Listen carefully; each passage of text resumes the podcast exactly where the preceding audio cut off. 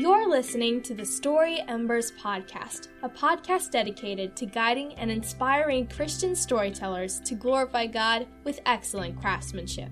I'm your host, Grace Livingston. Welcome to our second episode Christian Fantasy and Allegory What We Like and Dislike.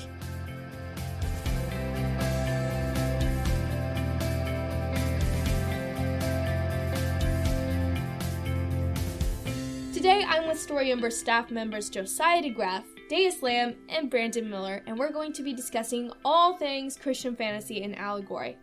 Now, last episode, you guys studied the state of Christian fiction kind of as a whole, and you ended with mentioning the rise of speculative fiction that you're seeing across the market. Kind of leading off of that and into today's episode, what do you think are some of the pros and cons that are coming with that rise in spec fic and the rise in fantasy in general in the Christian market today? Okay, yeah. So with the with the rise of Christian speculative fiction, then I what do I think about this personally? I think it is a, a great thing, but it seems to go a little too fast. And I think some people jump on it as like a bandwagon without really knowing what they're doing. And you know, genre, as I've learned over the years, is really a major part of storytelling. And uh, if, if you jump into a genre without really understanding it, uh, you're going to kind of maybe shame that genre. Uh, so jump in with discretion and also really, you know, consider your options because other genres are really great.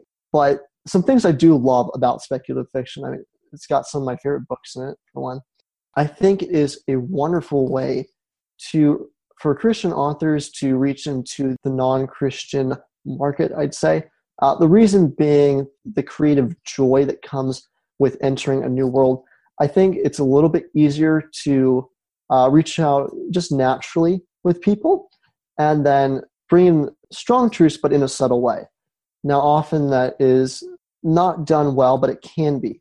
So I think there's a lot of potential there if you just mine it and mine it well. I think part of, especially for fantasy, part of the potential there is that you have a lot of genres where if you have an atheist reading, you know, a contemporary book, they aren't expecting to read about God. They're not going to want to read about God. But if they're reading a fantasy book, they're already there for spiritual stuff. Mm-hmm. Pagan or Christian, they're already expecting mm-hmm. angels and and and gods and and supernatural powers. And so you can kind of get in the back door a little bit through the genre that way. Yeah. Right. That's a really interesting point we, we do have the expectation because you know during you know historically during the medieval ages the world was a lot more religious. That when people read fantasy there you know there's a bit more of a return to this world where, where there's these supernatural beings and anything can happen. And there's you know the expectation that there are going to be gods and uh, and angels and demons and, and all of these things. We, we can certainly come into it you know make it not work by having really sloppy Christian analogs present there. but I, I, hadn't thought about that specific aspect before. But you're right that that's that's a significant opportunity we have on that front. Mm-hmm. And this actually uh, brings us back to the whole question of you know what's the point of being a Christian writer? Because you know you may start off thinking, oh, I'm going to be a Christian writer. I'm going to like convert a million people, and it may happen, may not. Um, but what you'll probably discover the more you start writing, the more you understand the media that you're dealing with is fiction. Fiction is not ideally suited to uh, present a real technical message. I, I, do believe people sometimes can get saved through fiction, but I think it's not that common, far less than through conversations and nonfiction. But generally, what, what fiction does is it creates like a culture that's interested in discussing and learning more about this this Christianity thing. And I, I think of like a you know, Cry the Beloved Country or, or G.K. Chesterton, the, the two great examples in my mind. And There's other very, very good ones, but I always go back to those two. Um, some of those it can be more explicitly Christian. So it can be done, but you look at the people around you are Christians and how they can get converted. You know, for a lot of them, it wasn't just they were walking around one day and somebody presented the gospel and they got saved. It could be something subtle that caught their attention like I know Bunyan talks about in his biography, he was just listening to these women talk, and I think it was it was just like the like the joy in their attitudes that captivated him and and convicted him. And there's these small things. So you know, just seeing the beauty of God's created order and the, the morality and, and how abiding by the morality leads to blessing, even in the midst of struggle. Mm-hmm. That Yeah. just noticing that makes people makes people so much more likely to investigate. You know, where does this beauty come from? It's just in our nature to ask that question. So simple things can have profound impact. hmm Right. Yeah. I mean, you know, what, what you said, Daeus, reminds me of the, you know, the the, the, the famous quote that's you know attributed to, to Dostoevsky that I believe is a bit paraphrased, modified from from what he said, and he perhaps didn't quite mean it in the way that people take it from, but but the, the quote and the idea that beauty will save the world. Mm. You know, in, in the context of the book, you know, the, the character who says it may not be completely sincere when he when he says that. Um, but I think one of the reasons we, we've latched onto that quote, somewhat regardless of the original authorial intent, is the fact that that rings true in some way for all of us. I mean, I think of you know, what what, what uh, Whittaker Chamber writes in his work Witness, um, where he talks about leaving the, an atheistic, communistic ideology for Christianity. That you know, what was it that converted him? Well, it was looking at his his young son and just marveling at his ear Mm, the, the design and the beauty in it and realizing that what beauty does is it awakens within us the sense of the transcendent. Um, and if as storytellers if we can do that regardless of what if we mention the name of christ enough we can evoke in our readers that sense that there's something more to this world than just this materialistic stuff. We've done something profound.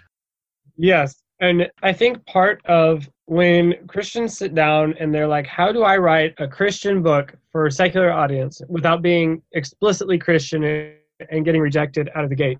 I don't know if you guys have read the book um, Apostate by Kevin Swanson. He goes through and he documents how public figures, novelists, like he talks about Shakespeare and Mark Twain, and all of these historical figures that have written and how they have pulled the culture away from Christ. And they didn't do it by writing books that said, you know, there is no God. hmm They did it by writing books that had no moral codes. You know, they, they wrote books where there was no right and wrong and where everything was relative. And as they wrote the books that way, and they then the culture slowly started to turn that way. It's a really fascinating book. Um, but one of the best ways that that Christians can can affect the secular uh, publishing industry is just to write books where we are reintroducing moral absolutes. There, hmm there are so many people in the world that don't believe in a moral absolute, and if you just write a book where there is a moral absolute, you're already stepping back towards Christianity without scaring off readers. Essentially, not believing that there's a right and wrong is a flawed ideology. There are problems with that. Just to write a book that explores the problems with the everything is relative school of thought is a step in the right direction, I think. hmm Right. I think of us kind of like the, the John the Baptist figures where we may not be the way for people, but we're preparing the way. And uh, I think storytelling has a, a great ability to prepare the way for some of that preachers to come in and really have a, a great impact. And and I think to kind of state the obvious but oft forgotten, uh, great stories get read Right. because great stories are great stories. This is kind of why we're here at Story Embers. If you want to affect people and to change change the culture through stories, you have to write great stories. hmm That's the best way to get read, whether you're writing for a secular audience or Christian audience or penguins. You're going for great stories. I'm just gonna say, please do write that book for penguins. I think there's a great market there, and you are ideally situated to put yourself in that gap. Yeah, it's it's the next social justice issue. Stories for penguins. Go green, right for penguins. Hey, there's a penguin publishing house. oh my goodness. That went off track. Gracie, do you wanna do you wanna wrap us up? yes, okay. We're going to take a quick break, and when we return, Josiah is going to share one of the biggest pitfalls he sees Christian fantasy authors falling into today. Stay tuned.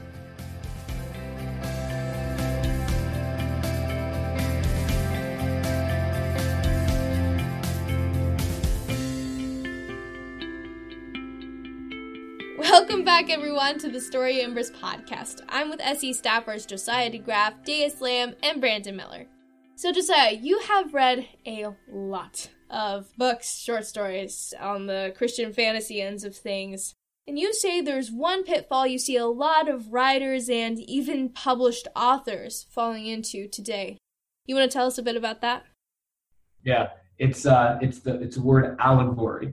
Perhaps better term, a misuse of the word allegory because so many Christian authors. I, I just feel like Tolkien and Lewis are are, are, are monumental figures in, in Christian fiction, Christian literature, and so on, and rightly so.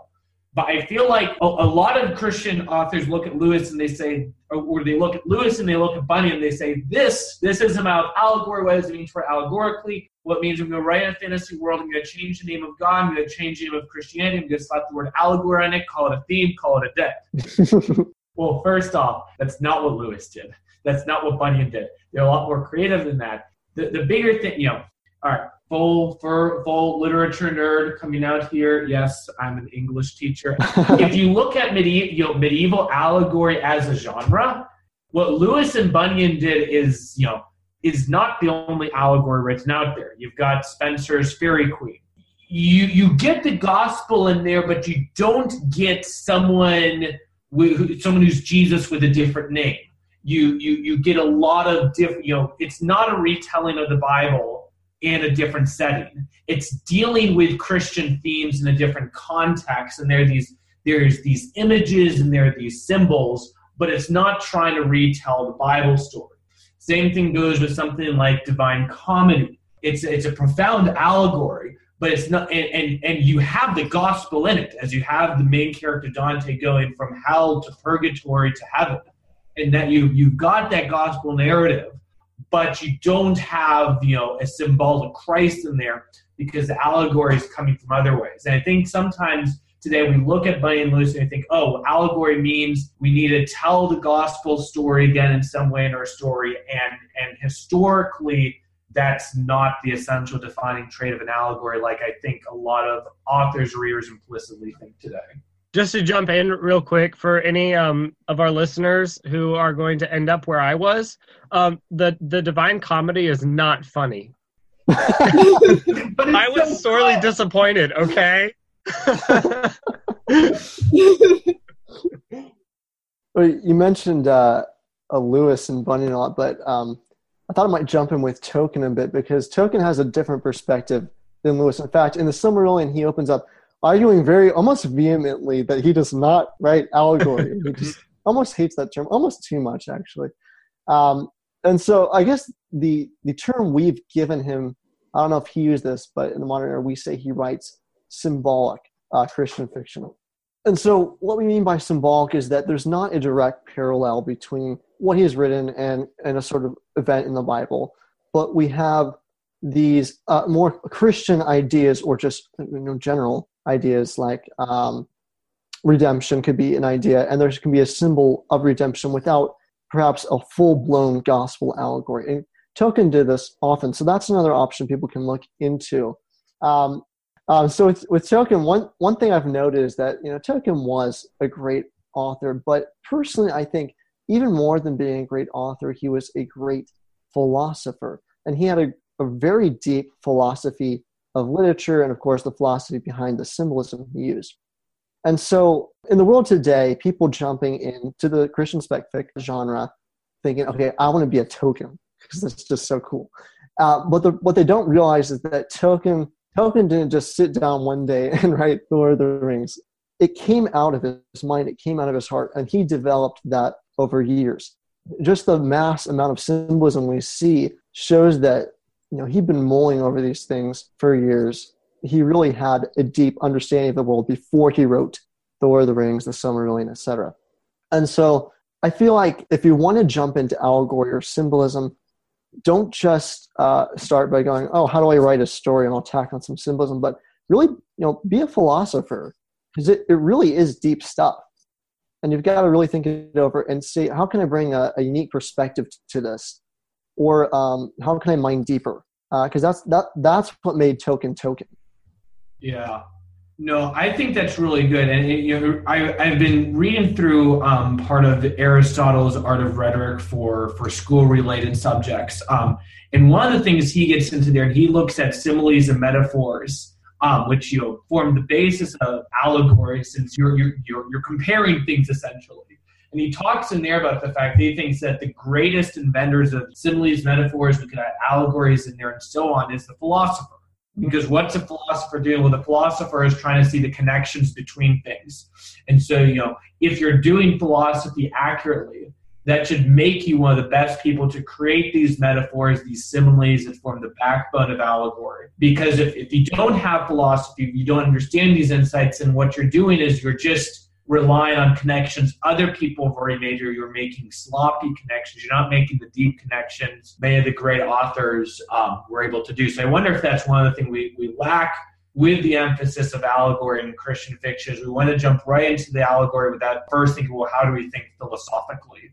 Mm, yeah, that that's a really compelling point. I think it reminds me of my own writer's journey. At, at one point, I kind of got so caught up in the the whole right, right, right aspect that I had trouble stepping back in my life.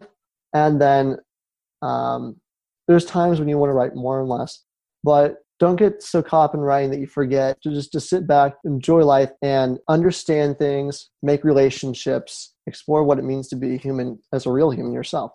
I want to take a step back though, real quick, from the, the philosophy of everything and all this deep stuff that that uh, Daeus and Josiah are talking about because I think what really bothers me about allegory more than anything else is okay so there's there's two two ways to do allegory in modern christian fiction. You do a medieval retelling of the death and resurrection of jesus or you do a medieval retelling of king david right?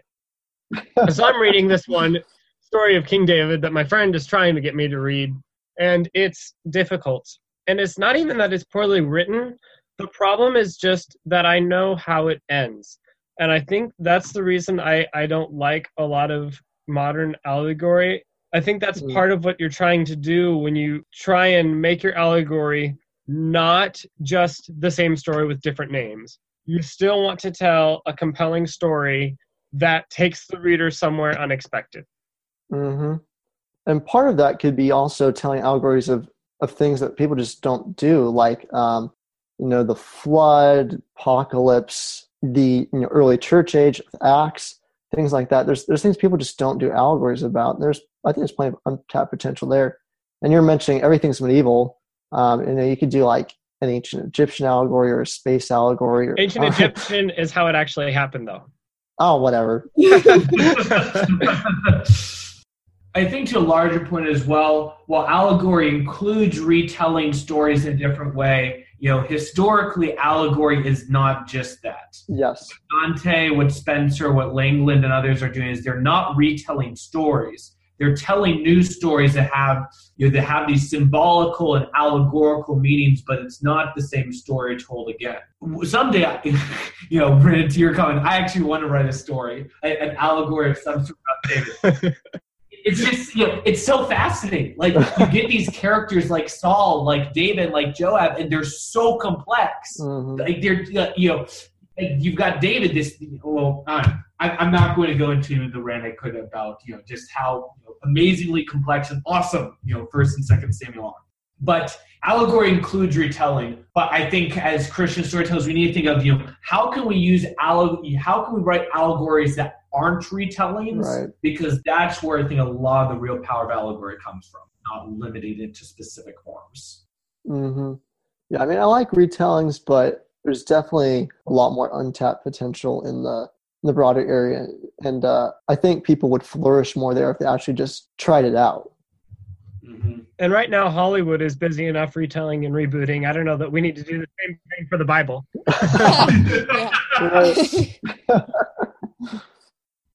I might want to take a little sidestep here and uh, don't just read Christian speculative fiction. I mean, some of it's great, but I found as I've been stepping slowly into more of the speculative fiction world that um, s- some non-Christian authors, I don't want to rewrite their book. I don't want to have the same themes and messages they do, but the way they do things because they aren't trapped in the same mindset we are, they do things sometimes in a more creative way.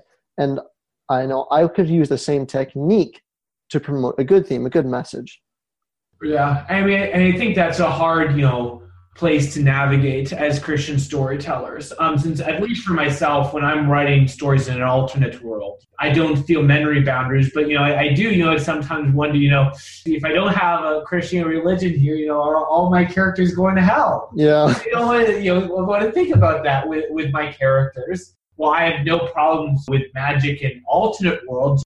I struggle putting that, you know, in our own world because it's like, well, how do we deal with, you know, the truth of Christ in this world, and how do you you, you navigate these these things together? I don't know. Sometimes for me, it just feels like there's this tension between creativity and orthodoxy. mm, yeah, The line we need to tread as, you know, Christian storytellers, in that we want to be orthodox and hold on to these these rich historical and theological traditions we've been brought up in but as creatives, we also feel need to do new things, and it's a tension between the old and the new that we need to navigate in Christian speculative fiction. hmm I think this this brings up a point we we brought up when we had the tricky subject series that you know the best thing you can do when you come to these situations. That well, of course, read your Bible and pray would be the best thing you can do. Um, besides that, besides that, the best thing you can do is discuss these things thoroughly um, because they are very tricky subjects. And um, your, your case will seem right until someone cross examines you, and someone cross examines that person, someone cross examines that person. And in this multitude of perspectives, you can really start to find the truth there. Also, regards that balancing act, just encouragement for people that if you do feel like you're losing creativity, uh, first of all, that shouldn't happen because God's limitlessly creative. But if you if you do have that fear that that might happen, just know that the truth is so much more beautiful than the best told lie. Mm. We do want to tell it as creatively as we possibly can, but you have something a secular author is never going to be able to write. You have truth. Thanks for joining me, Josiah Dace and Brandon, and thanks so much, listeners, for tuning in. To learn more about today's panelists, you can visit storyembers.org forward slash about. And make sure to join me next time as I have Josiah Dace and Brandon on one more time to discuss their favorite contemporary Christian authors on the next episode of the Story Embers podcast.